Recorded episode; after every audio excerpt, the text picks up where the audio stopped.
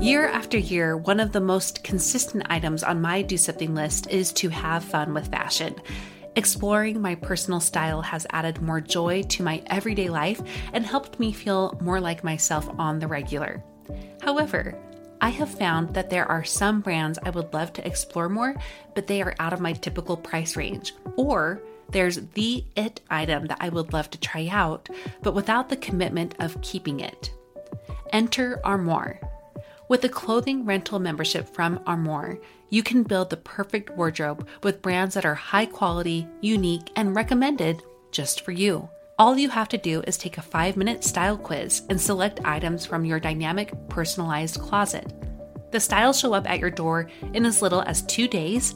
Then, when you're ready for new clothes, just swap them out for more new to you styles.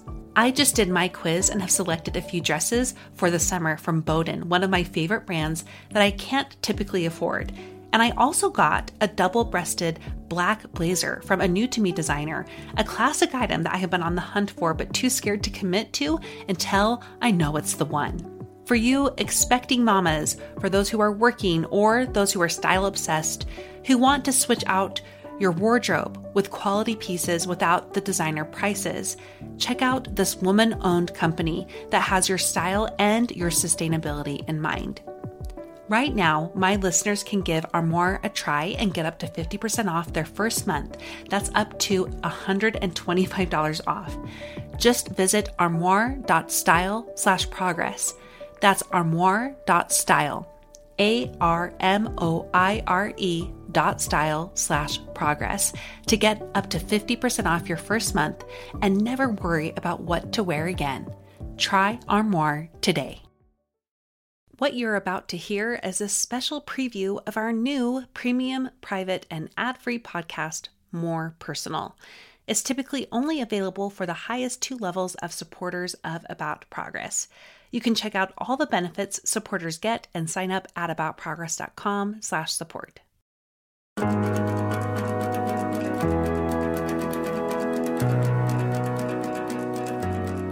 Welcome to More Personal, where we lean into the personal side of personal development. I'm Monica Packer, and today's feature is the deep dive. In the deep dive, we take on a deep but brief breakdown of a hot personal development topic, history, or persona. Now, while this episode isn't meant to be a complete synopsis of what I'll share today, it will definitely get you thinking and likely talking about what you're thinking. Let's start by setting the scene of our topic today. I deserve good things. I am entitled to my share of happiness. I refuse to beat myself up. I am an attractive person. I am fun to be with. Daily Affirmation with Stuart Smalley. Stuart Smalley is a caring nurturer, a member of several 12 step programs, but not a licensed therapist. I'm going to do a terrific show today, and I'm going to help people because I'm good enough, I'm smart enough, and doggone it, people like me. Hello, I'm Stuart Smalley. You may only need to hear a moment of the scene and, like me, easily picture the reflection of a blonde, floppy haired man looking at himself in the mirror. It's Stuart Smalley, sitting in his comfy chair, wearing an ornately crocheted sweater, repeating affirmations to himself. And it always ends with I'm good enough, I'm strong enough, and doggone it, people like me. This often repeated bit by Al Franken on SNL in the 90s is of a talk show host who, while not a licensed therapist, helps people work through their negative thoughts by replacing them with positive ones. And Stuart is his own biggest client. I loved going down the wormhole and watching many of these segments that are on YouTube, but I found myself blushing when Stuart kept saying a phrase that made the audience burst into laughter each time because it's a phrase that I say often on my own show. And that's okay. I really love that lady's squill at the end. Well, this is helping me introduce today's deep dive topic, and it's positive thinking. In other words, positive thinking is how our unspoken thoughts, also known as self talk, shift our relationship with reality in ways that move past the common question is the glass half full or half empty? You may think, since SNL poked fun at an affirmation slinging coach figure in the 90s, that this is a relatively new approach. But in reality, positive thinking has its roots firmly settled in the distant past. This deep dive will help you see how positive thinking swept the earth with its motivational methods, but along the way, got twisted into shame driven toxic positivity. Oh, and the butt of a lot of jokes. Either way, thanks to positive thinking, the world will never be the same.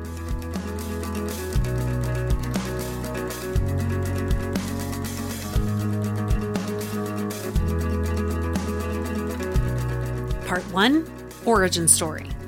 Let's begin with the origin story behind positive thinking. What are its roots? Who are the main players? And how did it begin to catch on and so quickly?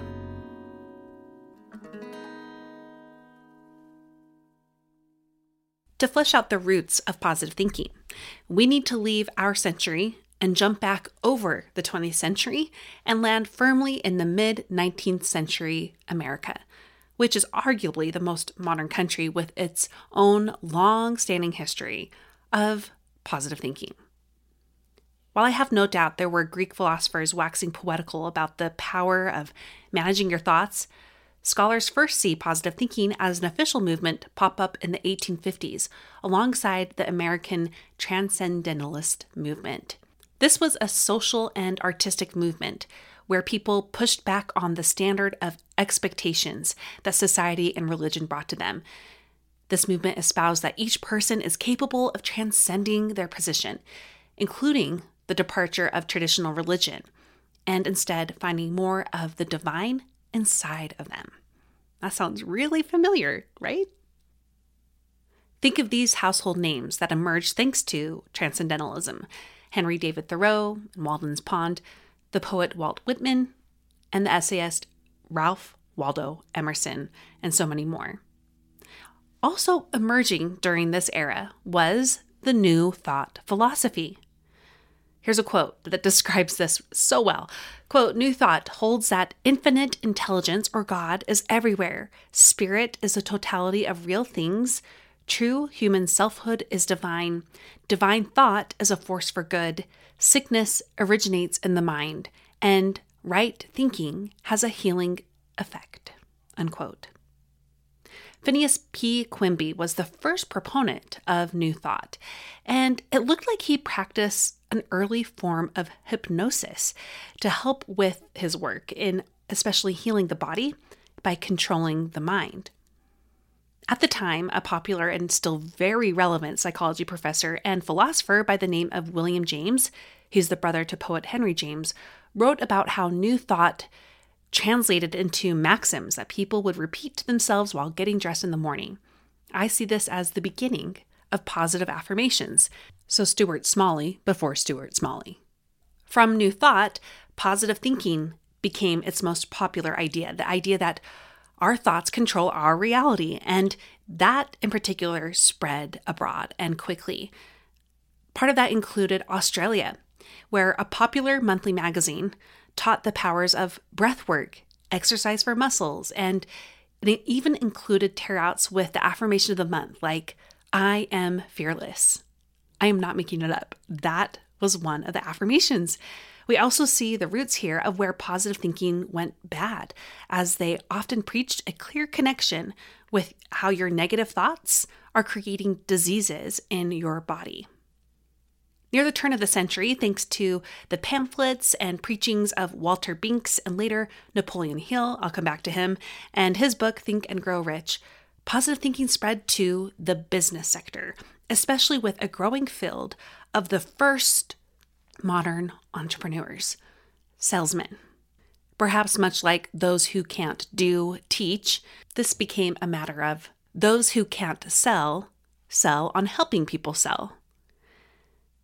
These early movers and shakers with a positive thinking movement were prior people who were trying to sell and make money and grow their business, and they weren't doing too well, but they did once they started to help other salesmen sell better via positive thinking. When I look through Walter Bink's teachings, I see a real leaning into that positive affirmations that we're familiar with today. Today, it might sound like, today's your day, and if it can be thought, it can be done. But for Binks, his affirmations looked like, quote, You are the person concerned in making a really great success in every way of your life, unquote. Another one, quote, Dare to be yourself, unquote. And then I just had to read this little quote, but it's a whole quote from one of his pamphlets. He said, quote, "Take the attitude of cheeriness, always looking on the bright side rather than the blue. Determined to hold yourself in an optimistic, never down in the mouth, but courage always up attitude of mind and heart through faith in the infinite source of life and power, which is back of all." Unquote. You can see a thread there that most of the men, and they were largely men who espoused the power of positive thinking, were also former preachers and pastors, or at least aspiring ones, who mingled spirituality and religion with feel good maxims that had their converts, and I'm speaking both literal and figurative, singing their praises and also padding their bank accounts. I find Napoleon Hill to be a whole other level of fascinating. Hill influenced not just normal folks and salesmen, but he claimed the ear of many prestigious figures like Andrew Carnegie, President Woodrow Wilson, and President Franklin D. Roosevelt. But once you dissect his claims of his influence on these amazing people, it seems like someone was a little overly positive about his own power. He claimed to originate FDR's famous saying, quote, the only thing we have to fear is fear itself, unquote. He also claimed to solve World War I, directing Woodrow Wilson behind the scenes where no one could see him. But Napoleon Hill is never mentioned in any meeting notes or historical documents of either of these presidents. In fact, before he was quote unquote influencing presidents, Hill was, well, an outright con man.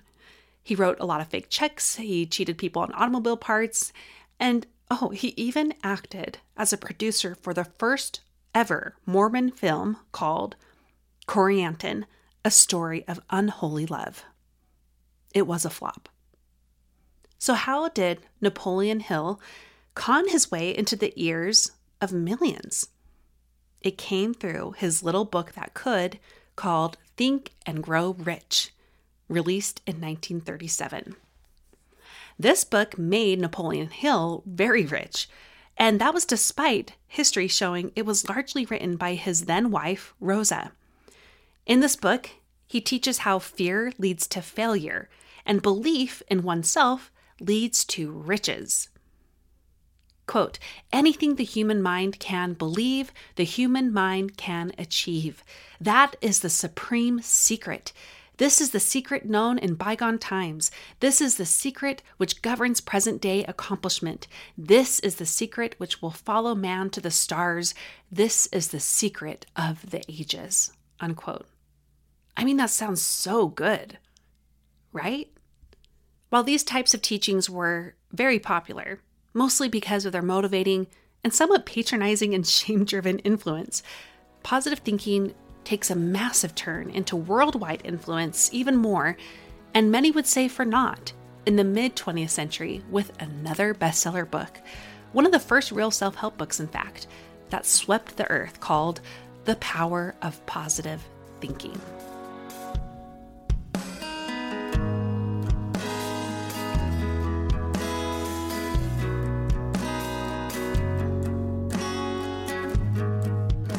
Part 2 Growth Story.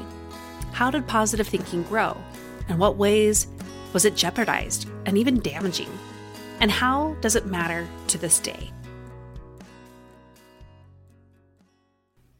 To share the growth story, I need to tell you about a person with a lot of confidence and little experience to back it. A man named Norman Vincent Peale.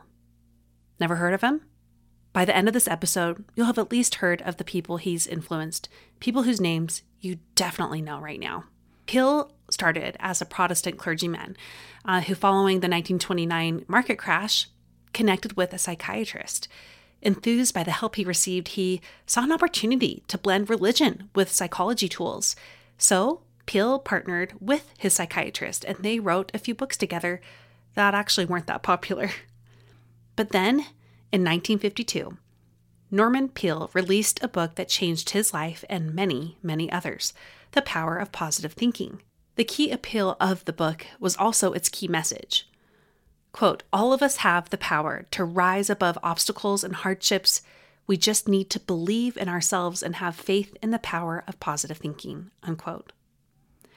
This book is full of anecdotes, including biblical studies and real life, in quotes, people that are mostly businessmen and salesmen who have used Peale's affirmations and avoid a lot of negativity in order to change their work, their families, and their health. This book sold over 5 million copies and was on the New York Times bestseller list for over three and a half years, but its popularity was not enthusiastically shared. Remember that psychiatrist that Peale co authored several books with? That same man refused to endorse this bestseller. Why? Because he and many, many others from the mental health community found it damaging to mental health. Critics of the power of positive thinking abound, and they find Peale's stories in his book unverified and his tools alarmingly similar to hypnosis techniques that should only be done by trained practitioners, but he even claimed these tools as his own. Critics also decried how Peale's insistent on mind over matter often translated to blaming the victim, because it clearly must be their fault if they can't overcome their anxiety, depression, and even physical health issues by simply believing they could. Then psychiatrist R.C. Murphy called the power of positive thinking, quote, deceptively simplistic and false, unquote. One of the most renowned psychologists at the time and founder of the cognitive psychology branch, Albert Ellis, did not hold back. Are you ready for his takedown? Quote With saccharine terrorism, Mr. Peale refuses to allow his followers to hear, speak, or see any evil. For him, real human suffering does not exist. There is no such thing as murderous rage, suicidal despair, cruelty, lust, greed, mass poverty, or illiteracy. All these things he would dismiss as trivial mental processes, which will evaporate if thoughts are simply turned into more cheerful channels. This attitude is so unpleasant, it bears some search for its real meaning. Between races, for instance, this belief leads to prejudice. In child rearing, it drives parents into trying to obliterate rather than trying to nurture one or another area of the child's emerging personality. In international relationships, it leads to war. Mr. Peale's book is not only inadequate for our needs, but even undertakes to drown out the fragile inner voice, which is the spur to inner growth. Unquote. When I read that, I was like, snap! Another critic, A. Powell Davies, a pastor of All Souls Unitarian Church in Washington, D.C., he added his own view. Quote, the book has a sort of drug effect on people to be told they need not worry. They keep coming back for more. It keeps their minds on a superficial level and encourages emotional dependency. It is an escape from reality. People under stress do one of two things seek shelter or respond to harsh reality by a deeper recognition of what they are up against. The people who flock to the peace of mind preachers are seeking shelter. They don't want to face reality. Unquote. Now, that was simply a sampling of what people said about this book. Despite his critics, though, Norman Peale remained very influential the rest of his life, largely because of how he helped people feel more of that peace of mind. He was a preacher at his church, Marble Collegiate Church, until his retirement, and had the ears of many influential people, including Presidents Richard Nixon and Ronald Reagan. But before we conclude today, you'll hear this is not the only president he influenced with his positive thinking ways. This is where you may be thinking that I think positive thinking is a hoax, that we can brush it together with all of the law of attraction, manifestation, the secret folks, and maybe all the wellness influencers, gurus, and coaching, and we can just keep going at our own pessimistic ways. But that couldn't be further from the truth. In fact, shifting our thoughts and focusing on flourishing more as human beings is not only possible, it's science backed. The Mayo Clinic reports these health benefits to positive thinking increased lifespan, lower rates of depression, lower levels of distress and pain, greater resistance to illnesses, better psychological and physical well being, better cardiovascular health and reduced risk of death from cardiovascular disease and stroke, reduced risk of death from cancer, reduced risk of death from respiratory conditions, reduced risk of death from infections, and better coping skills during hardships and times of stress. You can't deny that. Positive thinking is effective. You see this in cognitive psychology. Have you ever heard of CBT or even life coaching, which its model is based in cognitive psychology? Then you are seeing the power of positive thinking in action. The difference is that it must be done in ways that are both empowering and truthful. It's not the power of lying to, dismissing, or shaming yourself after all, at least when it's done right. It's the power of positive thinking. And you see the positives of positive thinking emerge as part of a new branch of psychology that came about in the late 90s called positive psychology headed by Martin Seligman and Mihaly Csikszentmihalyi. And yes, I did have to look up how to pronounce that name. They are both very credible, trained, and lauded by their field. These men were long frustrated by how psychology's obsession with mental illness was not doing anyone any favors. And they wanted to know more about mental flourishing. What does it look like to live a good life? Well, Seligman and Csikszentmihalyi wanted to answer that with real research to back them. How was positive psychology different from Peale's version of positive thinking? Seligman says it best. He says, quote, positive thinking is an armchair activity. Positive psychology, on the other hand, is tied to a program of empirical and replicable scientific activity. Positive thinking often involves trying to believe upbeat statements such as, every day in every way, I am getting better and better in the absence of evidence, or even in the face of contrary evidence. Learned optimism, in contrast, is about accuracy, unquote. And that's what positive psychology tries to help people learn how to do better. Positive psychology takes the roots of what was helpful about positive thinking, but grounds it in facts, research, and practices that are backed by that research that help people live the lives they want to lead no self shaming and blaming required. Why does positive thinking matter today? Positive thinking is the foundation to most self help you see in the world, influencing the influencers you know about, from the old school Stephen Covey to new age Rachel Hollis. Well known figures like Oprah, Michael Phelps, Jay Shetty, and more espouse the power of affirmations in helping them shape their lives and create their success. And there's another president who was directly shaped by Norman Peale himself Donald J. Trump. Trump was a frequent congregationalist of Peale's Marble Collegiate Church with his father Fred and his mother Mary. Two of his sisters were married there, and Trump has praised Peale publicly as a formative influence in his life. Positive thinking's teachers and their translated practices have ranged from life changing to life harming. It can be hard to disentangle what's good and what's bad. While I'm not here to tell you what to think, I'll at least end with what I'm thinking. My personal thoughts. I believe in the power of our thoughts. My life was changed by CBT, cognitive behavioral therapy, back in my eating disorder recovery days.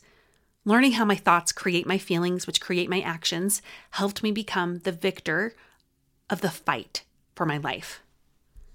Better managing my thoughts over time has improved my marriage, my faith, my parenting, my self esteem, and even my work. As a coach, I use science backed tools to help my clients better manage the way their thoughts are shaping their reality, including the use of affirmations and maxims where needed and appropriate, but always always still grounded in truth. But I often see positive thinking being taken too far. where the black and white belief in and practice of it can be twisted to dismiss reality, to shame our valid emotions, and to deny help outside of ourselves. Also, and this can't be understated, I think it does more harm than good to say our thoughts are responsible for the bad, all the bad, in our lives, including our mental health and our physical health. Because sometimes life is simply unfair and hard, and people don't deserve the hand they've been dealt. Humans thrive in certainty, but I think we must be wise in nuance. We can harness the true importance of both watching and crafting what we think without mistaking our thoughts as being 100% responsible for our reality. That, to me, goes beyond positive thinking. It's wise thinking. So ultimately, I say try out some research backed positive thinking practices. If it helps you, it helps you. If it doesn't, it doesn't. And that's okay.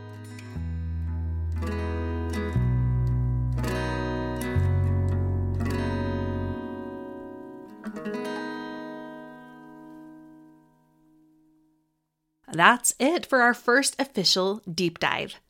For those extra curious, you can see in the show notes all the links to the many articles that I referenced while researching this deep dive. I'd love to hear your own takeaways and personal thoughts on positive thinking. As supporters, you get access to our private online community, the Supporters Hub. It's like Facebook without the Facebook, and there you can chime in and tell me your own experience with positive thinking, how it's helped, or even how it's harmed. I want to hear it all. I'm already at work on our next deep dive, and I'm taking on a persona this time. You might have heard of her Rachel Hollis. Stay tuned. Thank you so much for being a supporter and making this work possible. I'll see you soon. If you liked what you heard today, then you'll love More Personal, our new premium podcast that is both private and ad free for the highest two levels of supporters of About Progress. As a special treat, all January, we are airing more personal episodes to the greater public. But come February, they'll be back to being exclusive. You can explore the three levels of support, their special benefits, and sign up as a supporter at aboutprogress.com/support. Seeking the truth never gets old. Introducing June's Journey, the free-to-play mobile game that will immerse you in a thrilling murder mystery. Join June Parker as she uncovers hidden objects and clues to solve her sister's death in a beautifully illustrated world set in the roaring 20s. With new chapters added every week, the excitement never ends. Download June's Journey now on your Android or iOS device or play on PC through Facebook Games.